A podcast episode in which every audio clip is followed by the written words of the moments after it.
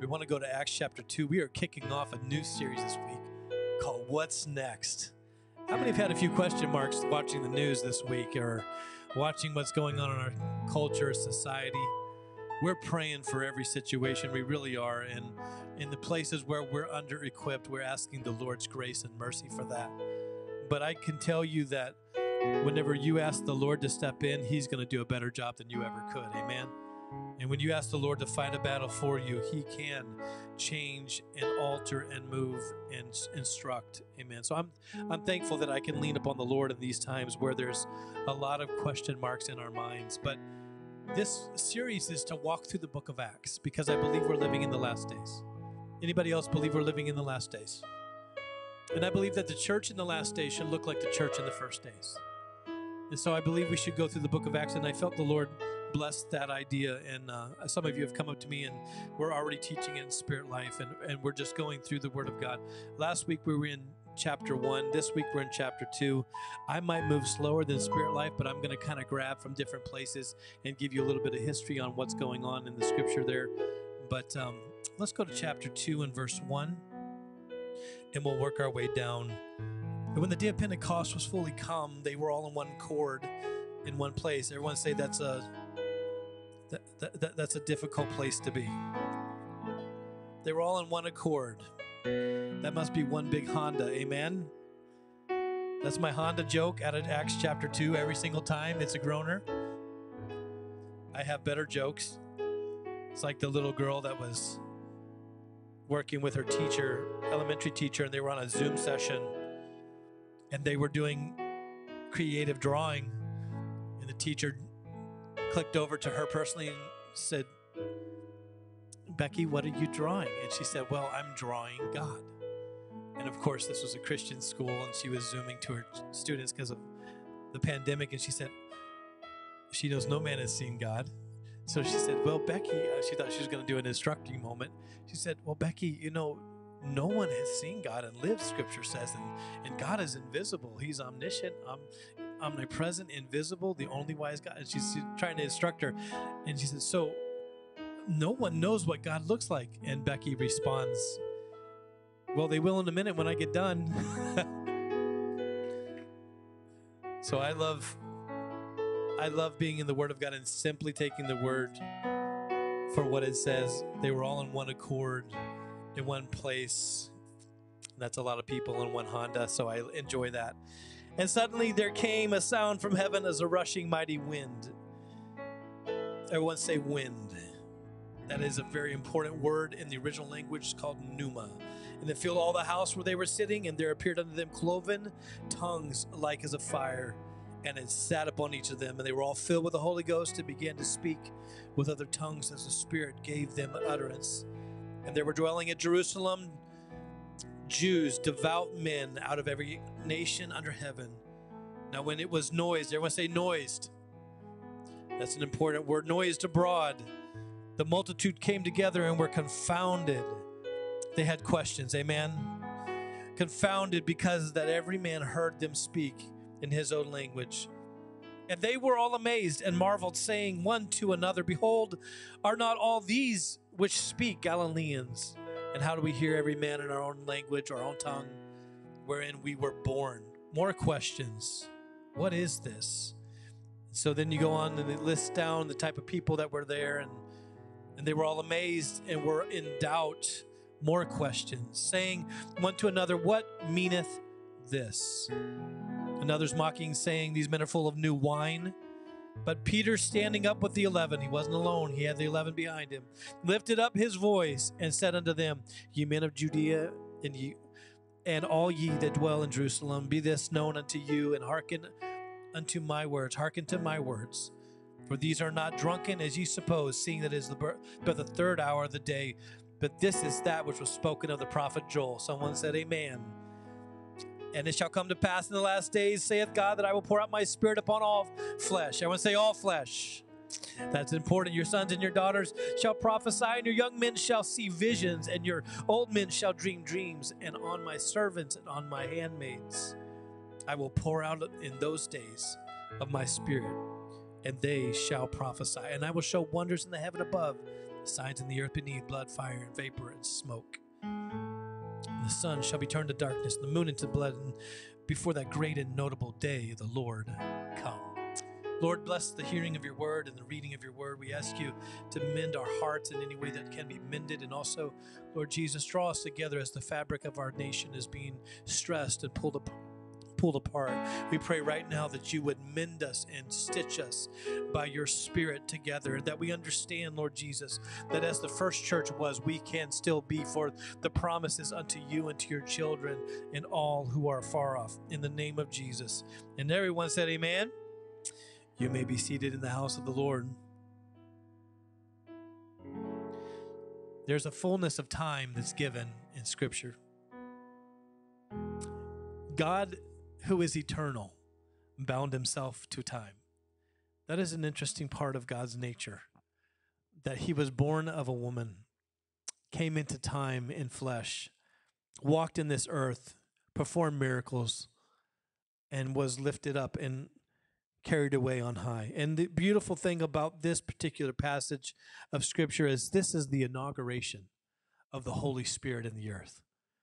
This is where Jesus said, I have to go away, that the Holy Spirit can come. And the reason why that is, is not a different, not a different situation in that it's still Jesus Christ. His spirit is still in the earth. But the inaugural moment where the physical kingdom that walked on earth through Jesus Christ, healing and setting free, when Jesus touched those that were sick, they were healed because there's no sickness in the kingdom of God to understand what kingdom means, king's domain. And whenever Jesus was was walking and expressing the kingdom of God in the earth, he was the physical representation on the earth of God's kingdom come to earth. So when Jesus said, I must go away that another might come. He's not saying another person or another spirit. What he's what he's saying is that I'm not going, I have to go away and physically go away so that the spirit can come back and establish a spiritual kingdom upon the earth. In other words, the reason why we see the wind moving and the sound and the noise and the wind and all of these different things at the fully at the time that was full to come or when the time fully came. That was the inauguration of the power of God being set up on the earth. It went from the kingdom of God being physical and slipped into the kingdom of God being spiritual. So when Jesus died on the earth, he opened the door for us to bind things on earth and they would be bound in heaven. Amen.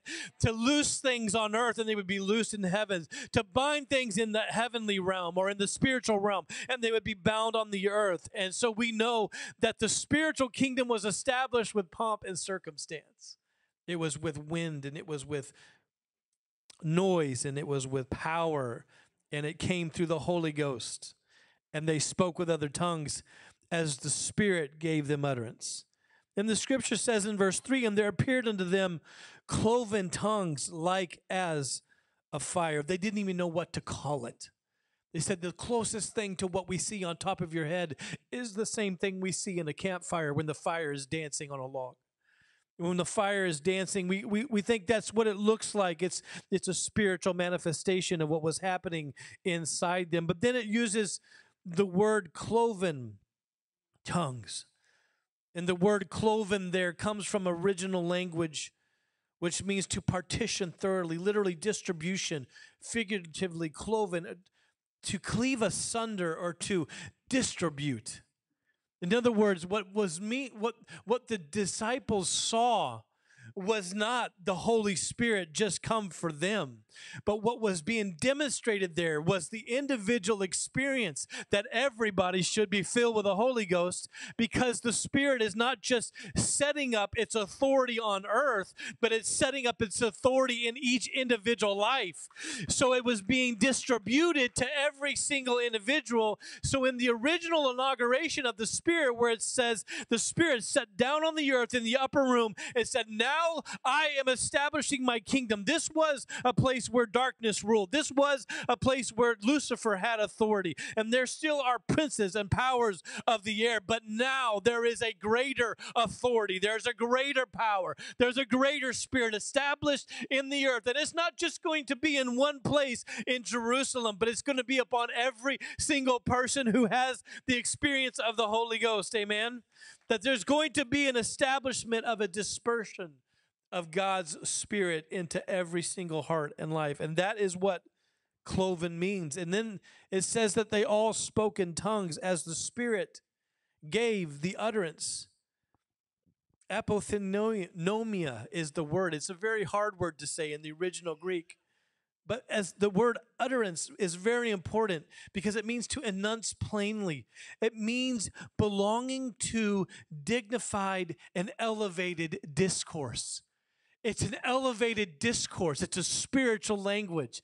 It's not only a prayer language, as many say, but it is a language that the enemy doesn't understand. And I snuck into this just a little bit in our prelude last week when I said the church has a stealth mode. When we go into praying in tongues, if you've never experienced that, just go ahead and read your Bible. Paul said not to forbid the praying in tongues. Paul said, I pray in tongues more than all of you. Thank God that I do. And he said, but there's there's a protocol to it. There's a way in which we do it in the the church community and the way in which we do it in our lives personally. And he's praying in, the, in this word here that talks about the outpouring of the Holy Ghost that they spoke in tongues as the Spirit gave utterance. It actually means not a word of everyday speech, but one belonging to dignified and elevated discourse. In this day in which we live, what's next? We don't even know what's coming at us from day to day sometimes, and the riots and the cities burning and everything that's going on. I want to tell you, your best best response is not to sit there and just watch it happen.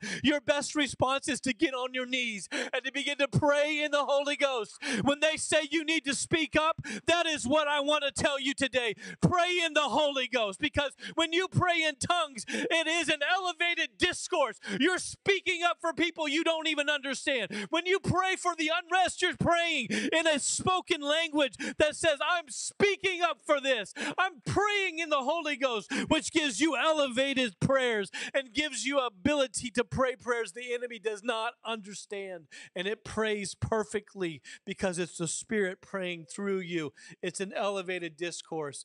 The enemy does not know it, and it's the perfect will of God prayed through your lips. There is no waiting period for you to ask, Is it your will, Lord? Doesn't matter who's speaking down to you right now. When you pray in the Holy Ghost, you speak up. Amen. You speak up for yourself. You speak up for anybody in injustice. You speak up for anybody that was hurt or abused. You when you pray in the Holy Ghost, you're speaking up, brothers and sisters. No more silence. Amen, somebody. That's the message we're hearing. No more silence. But these pulpits are not for us to add to the political noise of our day. We're here to preach the Word of God. And I want to tell you, the Word of God brought a, brought a voice into the earth before people ever needed a voice because they weren't heard. The Word of God brought the power of the Holy Spirit and testifies to us in Acts chapter 2 that Jesus gave his church a voice, even when they were under Nero, even when they were under persecution, even when they were in places where they died and they were offered as sacrifices, Christians burning in Nero's garden. And yet, while they're burning, they're lifting their face toward heaven, praying in the Holy Ghost because their testimony changed the world. And we celebrate the Christian testimony to this day in Acts chapter 2 is where the voice of the church was given and where we can still use it to touch the, the lives of people that are broken in this world. This church wasn't meant to be silent.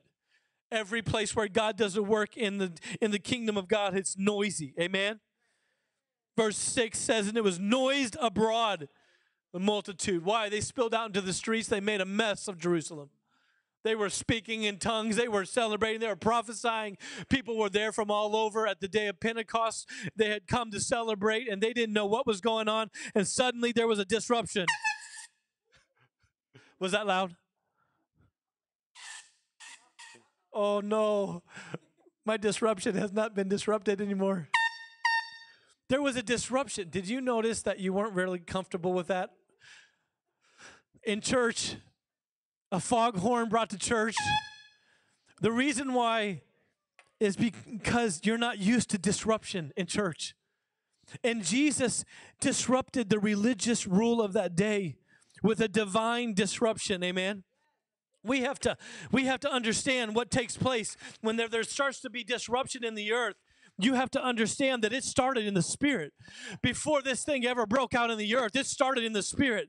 There is a divine disruption going on right now, and there are people coming to God that never would come to God because of the things that have happened in their life. And I'm thankful that people are turning their hearts to God, but never give up on what God can do in a disruptive moment because it has to happen in the spirit before it happens on the earth. And they had the Holy Ghost pour out and it noised out into the street. There was a divine divine disruption. Every place you look in Scripture, there's divine disruption. Speak to the bones, and the bones came together. A divine disruption. There was a moment in, in our service this morning where we were talking about a, a miracle happening to the man at the gate, beautiful, an ugly situation at a beautiful gate. But they reached down and they said, To such as I have, give I thee. And they disrupted his entire life. Every systemic thing he had going on. He had somebody bringing him to the gate every day. He had set up everything he needed to set up. When there's a divine disruption, it changes everything in your life. Are you able to handle the power of God's presence?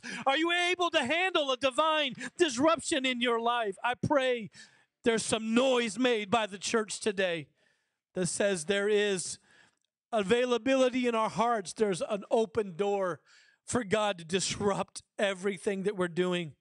I pray that the Holy Spirit would break out while I'm preaching. I don't have to finish a sermon. I don't need a certain song to be finished. I don't need a certain lick to be hit by the drums or the, the guitar. If God wants to break into this place, this is His church. Let Him do what He wants to do. Let there be a divine disruption again in the church. Let graves open again like they did. Let the wind come across the mulberry trees, David, where you wait on God before you attack the Philistines. And even if you won before, he waited for the noise of the Spirit. The noise came first, then the Spirit won the battle. Amen. God knows how to do a divine disruption. And I'm so moved by the fact that the church was born with a divine disruption. They don't need a foghorn. They don't, didn't need somebody to announce them. God did it all by himself. God filled them with the Holy Ghost so much they the, un, the, the unintellectual people said they're drunk, and the intellectual people said, What is this? I don't understand. Some of these men that were in the scriptures, the Parthians and the Medes and the Elamites and the dwellers of Mesopotamia and Judea and Cappadocia and Pontus and Asia and, and uh, Phrygia and Pamphylia and Egypt, some of these men knew 10 and 12 languages.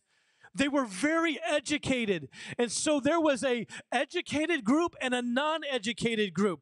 And Peter addressed them both. He said the Holy Ghost is for you if you have more doctorates than a more more degrees than a thermometer, if you have more doctorates than anybody else in the room, you're not better than anybody else. You need an experience with the Holy Ghost yourself. But if you've never had a chance, if you've never had the ability to step up, if you've never been given any breaks, the Holy Ghost is for you too. The Holy Ghost is for those that know and don't know, those with wisdom and don't have wisdom. The power of the Holy Ghost fell out on the church to touch every one. Amen, somebody. These are not drunken as you supposed, being it's only nine o'clock. He's like, it, it may be five o'clock somewhere, but that's not what's going on here. And so Jesus was in the earth, left the earth, the Spirit came, the inauguration, and the external signs were to say, God's power has set down on the earth. And the internal sign is to say, God's power is set down in your heart. That God is still saving souls. Amen. He's still healing spirits and minds and hearts. He's still changing people in their heart and their body. These people are still surrendering themselves unto God. I still believe the battle belongs to the Lord. And David is mentioned in Scripture here. When you get further down, he says, Ye men of Israel in verse 22, Ye men of Israel, hear the words, Jesus of Nazareth, a man approved of God among you by miracles and wonders and signs which God did by him in the midst of you. He, you know for the reason you know this man. You've seen him do miracles. As you yourself also know him being de- delivered by the determined counsel, determinate counsel, and foreknowledge of God, ye have taken and by wicked hands have crucified and slain, whom God hath raised up. Jews didn't kill Jesus, he laid himself down, amen. And God raised him up, having loosed the pains of death, because it was not possible that they should be holden of him. In other words, that word holden in the original language means they didn't have authority to, to reach and hang on to him. Jesus could get back up and by the power of God. For David speaketh concerning him. Here he, re- he references in Acts chapter 2, after the greatest outpouring of the Holy Ghost, he references David. How many know the story of David? Raise your hand if you know the story of David. You walk through the Bible and those stories. He is my favorite biblical character.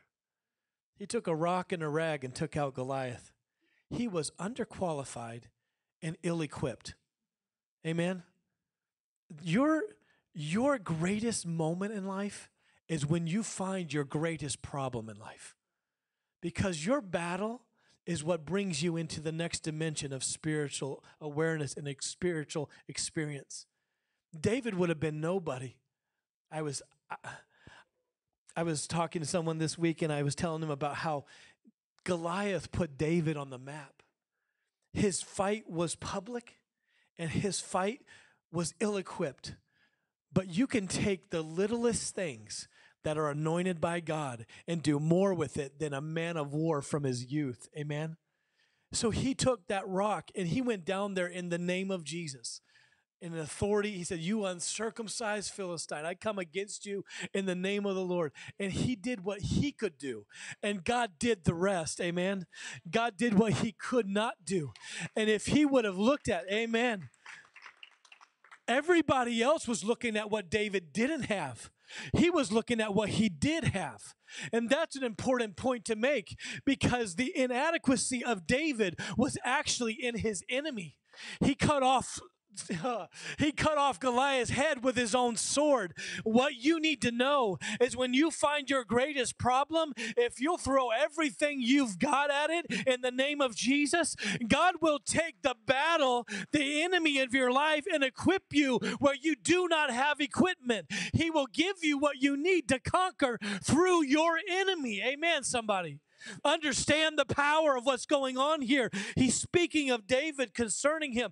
Verse 25 I foresaw the Lord always before my face. David, he's referencing David before my face, for he is on my right hand, and I should not be moved. Therefore, did my heart rejoice. Everyone say, rejoice. His heart rejoice. He's checking his heart. That's what he's doing. That's my title today is check your heart. He's checking his heart. Did my, my heart rejoiced? He said, and my tongue was glad. Moreover, also my flesh shall rest in hope. He's regurgitating in Acts chapter 2, which is actually Luke chapter, the second book of Luke, really. In Acts chapter 2, he's regurgitating what, what David held on to. You guys know all of the story of David that he he was raised up and that God found him. And I need to give you a little bit of history about David real quick. If you look at 1 Samuel 13 verse 14, it says, "But now thy kingdom shall not come." Continue. But now thy kingdom, talking to Saul, but now thy kingdom shall not continue. The Lord hath sought him a man after his own heart David was a man after God's own heart, and the Lord hath commanded him to be captain over his people, because thou hast not kept that which the Lord commanded thee. Oh my goodness, how much the Lord wants us to keep what he has told us to keep. And so then you go on and you look, Acts chapter 13 deals with some of this reference of David. In Acts chapter 13, verse 20 to 23, it says, And after that he gave unto them judges about the space of 450 years. Judges were in position until Samuel the prophet, and afterward, and afterward they desired a king. Israel desired a king, and they already had one. Jesus Jesus was going to set up some authority in the earth, but what they were looking for in this original uh, uh, society was they were looking around at other other cultures and they saw that they had an earthly king and they wanted an earthly king and Jesus, and God was like that's not my plan. I don't have a democracy. I have a theocracy. My my government is not of this earth. Amen so we have to understand that theocracy is always higher than any other form of government. And when you see them being filled with the Holy Ghost in Acts chapter 2, God is setting up his theocracy on the earth. Amen. So no matter whether you live under a tyrant like Nero or you live under someone else, some other form of, of government, socialist, anarchist, any kind of democracy, no matter what it is, you can still live for God because you're living under a theocracy whenever you you give your heart to God. You're living under God's rule, not man's rule.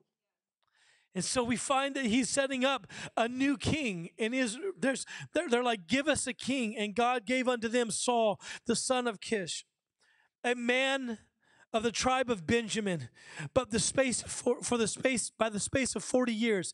Verse 22, and when he had removed him, he raised up unto them David the, the prophet is known here. Samuel is crying for the loss of Saul. And while Samuel is sobbing, God goes searching. So while Samuel is upset about Saul, God has moved on to find somebody after his own heart. Amen. So it doesn't matter what you came from. It only matters is what is your heart for God? Do you desire God more than anything? Saul was more interested in the position of king. But David was selected because he was more interested in the presence of the king. Amen. So you have to understand that the judges were just enacting what was going on. They had gone into battle, they had carried the Ark of the Covenant into battle. And the Ark of the Covenant was the representation of God's presence. The, the pot of manna was in there, the rod that budded from Aaron was in there, the broken Ten Commandments, Jewish scholars say, are in there, and the ones that were hewn out by Moses after he broke them were in there. All of those things were in that ark and represented the mercy seat, which the angel angels had tips of wings touching, looking over the mercy seat. But they took it into battle, and Hophni and Phineas were killed because they were using it as a good luck charm. They had no relationship with the God of the box, but they had understanding from their king that they were in a position to win, but they didn't have the possession, the understanding that God wants to be with them. God wants a relationship with them. He doesn't want to be just their king in battle, but He wants to be their king in their home. King in their life. Their king in their hope and their joys and their aspirations. He wanted to interact with them in relationship. And so they went into battle and lost the Ark of the Covenant. And we know that whenever the people of God were ready to go after the Ark of the Covenant, that David went out and the Ark had rested and been left at a particular place. And of course, the Philistines were were struck with all kinds of attacks because when God says, Turn me loose, he means it. And God is trying to get himself turned loose in this earth right now. He's trying to get himself free from any religious moorings so that he can enact what he decided to do in Acts chapter 2 in every single heart. There is going to be a, an outpouring of the Holy Ghost like we have never seen. And my my grandfather preached it, others have preached it all my life. I've heard it, but we are there. We are there right now in the days of Noah. It would be like in the last days and we know we are there. And so whenever we're looking at the things of God, we have to understand we've got to check our heart on all these matters. But we most importantly need to check our hearts to make sure that they're after and desiring God's presence more than anything else. More than anything else, more than position, more than power, more than a government that can help, we're pursuing the presence of God. Amen, somebody. And so it says in chapter, in verse 22, it says, And when he heard he had removed him, he raised up unto them David to be their king, to whom also he gave testimony. Must be, must be one amazing man that loves the Lord if God starts testifying. You see, I always thought I testified about God. But when you have a heart that only desires the things of God, God starts testifying about you. You heard my heard my servant Job. God starts testifying about you, and when Job had lost it all, he got it all back twofold. Amen. Because God started testifying of him and said, I have found, look at the language here. I have found David. It's so romantic. The language is so romantic. It's like a lover who found its love. I have found David the son of Jesse, a man after my own heart, which shall fulfill all of my will. David is with the stinky sheep. He's playing his harp. He's doing everything that that a, a, a, lover would do to woo a lover. He's flirting with God. He's after God's heart. He's writing poetry to God. He's writing songs and singing them over the sheep, but it's for his God. He's doing it. He's the hills are alive with music for David, and he's just he's just loving on the Lord and dancing before the Lord and and Shema Israel Eloheinu. You know, he's just loving on the Lord, and God said, "That's what I can work with. I will put a worshiper in the palace because I can make a worshiper king and they won't let it go to their head. Amen. That is what I'm looking for. You got someone who was stately of the tribe of Benjamin, circumcised the eighth day, the stock of Israel. It was the tribe of Benjamin that had all the kings in it. But when David started worshiping, he said, I'll go to a completely different tribe and a completely different people, not only to get me a worshiper, but to set David on the throne so that Jesus has a royal bloodline. Oh my goodness, God not only set up David, that's why David is mentioned in Acts chapter 2. Because when the Holy Ghost sets down its authority, it's saying this authority is set on the earth. But it's not the first time God set his authority up. He moved David out of the pasture and put him in the palace so that there was a royal bloodline. So when Jesus stepped on the scene, he was not only the lamb, but he's the lion of the tribe of Judah. Oh, I feel like preaching. I hope you're still with me. I'm enjoying myself. Put some fire emojis in the chat online. I'm having way too much fun. What's next? What do we do? Samuel's crying, going, What in the world is next? And God said, I've already found my man. He's got a heart after me, and that burns our religious ears because we're a man after God's heart, and yet he's stopping at Bathsheba's strip club on top of the roof in Israel, and he's he's he's cheating and he's doing all these things, and he's lying, and then he takes Uriah and brings him home, and then he actually sends Uriah back. In, he's a murderer, he's an adulterer. And it hurts our ears, religious ears, to hear that he's a man after God's own heart. God will disrupt. you jumped. God will disrupt a royal lineage with a man who is messed up as long as he's a worshiper. And God took him. And it's not that David had a heart that was patterned after God. That's not what it says. He had a heart that desired after God. He was after God's heart. He said, I'll take a man that will mess up and I'll forgive him and I'll wash him in my blood and I'll use him for the glory of God and I'll set him in a lineage that is going to be the bloodline of Jesus Christ. I'll do all of that, all because he's a man who desires me. And what happened is when the ark left the tabernacle and went into battle and was taken by the Philistines, the heart of the tabernacle was gone. And David grew up without the Holy of Holies having an Ark of the Covenant in it. David grew up not knowing the protocol of Moses' tabernacle.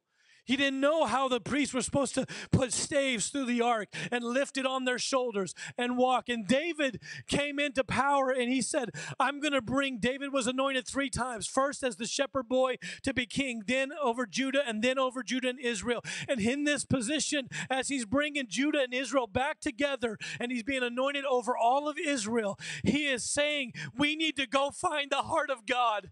We don't know where this ark is going. Hey, they, they lost the ark and battle, but that next Saturday, they're still doing religion. What happens when we lose the glory of God, but we still continue? And even Samson said he shook himself and got up, and he wist not that the Holy Ghost or the God's Spirit was no longer on him. What is the danger and what is the greatest tragedy of the church is when we continue to do religious things without the presence or the heart of God in his church. The heart of God was gone. There was an empty place in the Holy of Holies. There was nothing behind the veil. But that next Saturday, Eli fell off of course and broke his head, signifying they'd lost their head. And Eli's daughter in law had a baby and she named him Ichabod, which meant the glory of the Lord hath departed. And even with all of that being said and all of those events happening, that next Saturday at Sabbath, they're still sacrificing animals. They're still going through the routine of religion. And we don't have time for routines of religion anymore. We don't have time for the glory of the Lord to not be in this house. We need him here. We need his presence to set down on us. Amen, somebody, every single time. And the only way it happens is if we are people that are after the heart of God. Have you checked your heart lately? Is there anything in the way? And so they're trying to bring the Ark of the Covenant back. You know the story.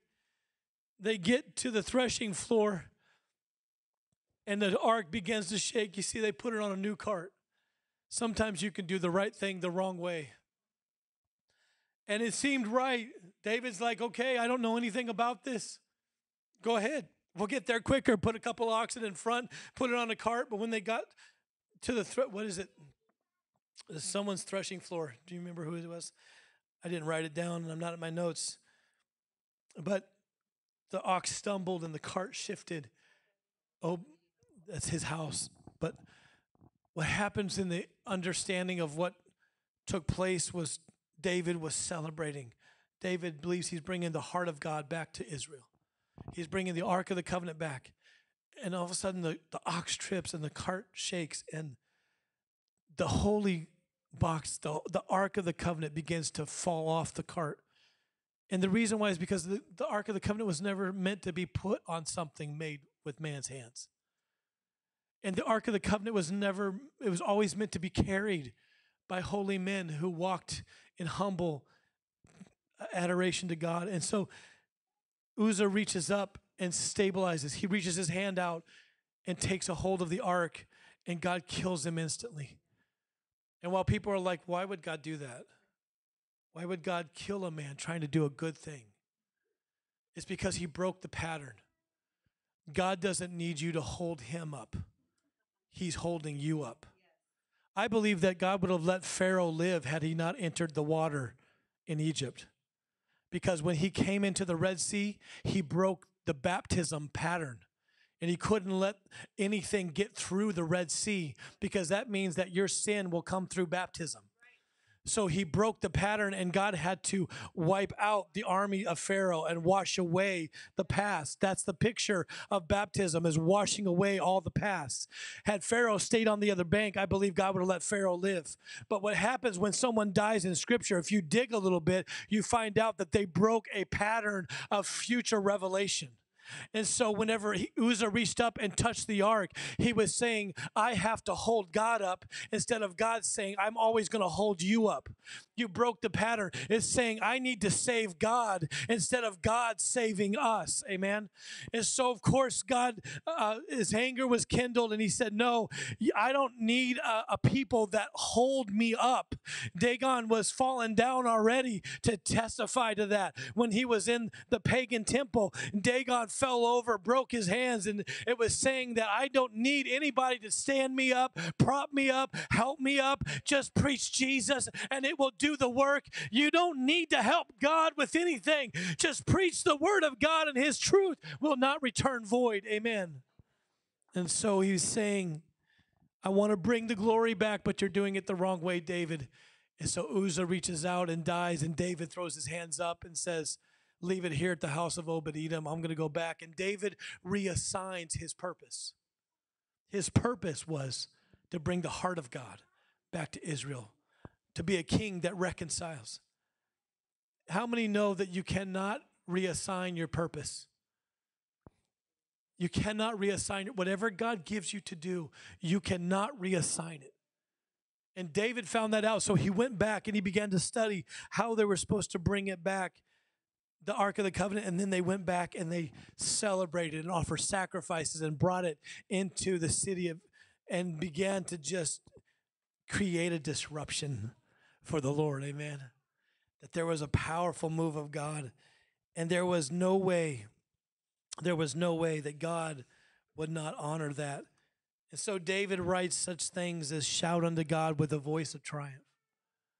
He's like, he's a whole nother disp- dispensation ahead on his praise. David broke every, almost every one of the Moses laws when he brought the ark back to Israel. But because he wanted to do the right thing, he went back and he studied what was right and he kept his worship, but did what God asked him to do.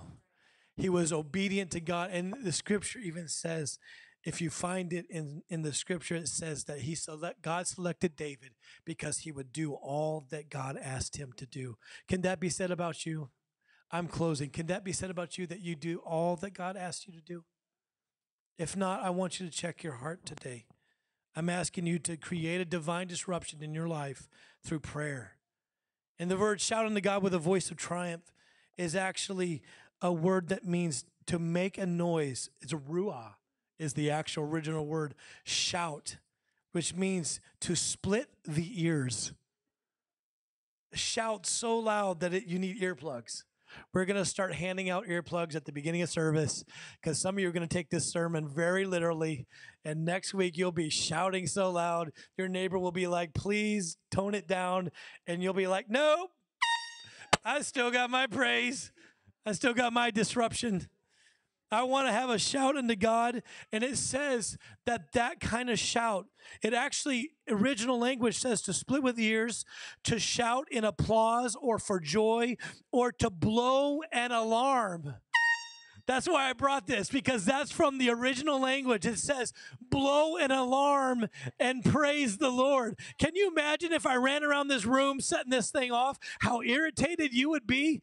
But that is what God said to do. He said to just make a ruckus, make some noise, get excited, shout unto God with a voice. Let's stand and do that right now. Let's begin to praise the Lord. The worship team's coming, and we're going to sing a song that allows us to get a little bit noisy, a little bit rowdy. If you're watching online, get ready in your living room to praise the Lord. Get your kids around you. The enemy wants silence, amen? But God wants us to praise Him. Did you know that silence cannot be measured? Silence is not quantifiable because silence is the absence of noise. Noise can be measured in decibels because anything God creates can be measured. God did not create silence, He created noise. He spoke and the worlds were formed. Amen. So God wants His church to be like Him and make some noise. Amen. We also know that darkness cannot be measured. Why? Because darkness is only the absence of light. And we are learned today in our language, in our spirit life class, Reese taught us that the Lord Jesus is the Prince of life. And that life was the light of men, John said. So I'm glad to tell you that we ought to check our hearts today. Yes, we should. We ought to make sure that there is nothing in us that stands in the way of our worship and that we desire God more than anything. But we ought to be a rowdy and righteous church. Amen, somebody? Won't you put your hands together and celebrate with me as they sing this song? We're going to just sing it together and we're going to worship.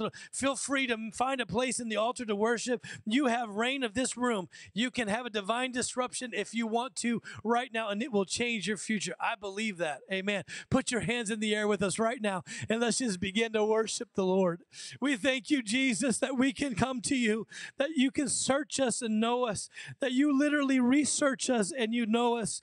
Lord, God, help us to do the right things the right way. Show us the way, teach us your ways. Help us desire your presence even in the problems, that the problems may come and go, but we can worship you and praise you. Amen. In Jesus' name, we're going to sing a wonderful song that I love. It's one of my favorites, but go ahead and just praise God. Even if you have problems, even if you have struggles, praise Him in it anyways. Let's make a noise and a shout unto God with a voice of triumph today.